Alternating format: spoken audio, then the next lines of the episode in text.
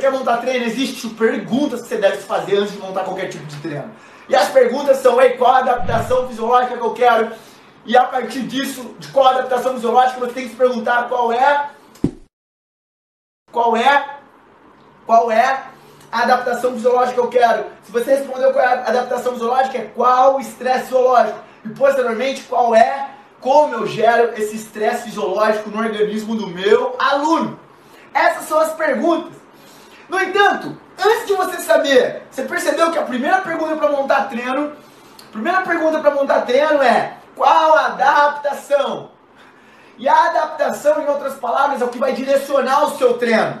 No entanto, quando você pergunta a si mesmo qual é a adaptação, você precisa saber, cara, olha aqui bem pra mim, você precisa saber qual é o quadro do teu aluno, qual o quadro clínico, qual o quadro funcional dela ou dele, o que você precisa melhorar, não somente a expectativa do teu aluno, porque a expectativa, a maioria da educação física chama de objetivo do aluno, isso aí não existe. Quem tem objetivo, quem tem. Ei, olha aqui bem pra mim. Já nota isso, pelo amor de Deus. Quem tem objetivo, quem tem meta crucialmente importante é o profissional.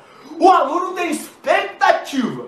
Ah, professora Dani, você está falando para mim então que eu só tenho que ir no que, você, no que o professor é, é, identifica que é, o, que é o importante para o aluno? Não, não, não, não, longe disso.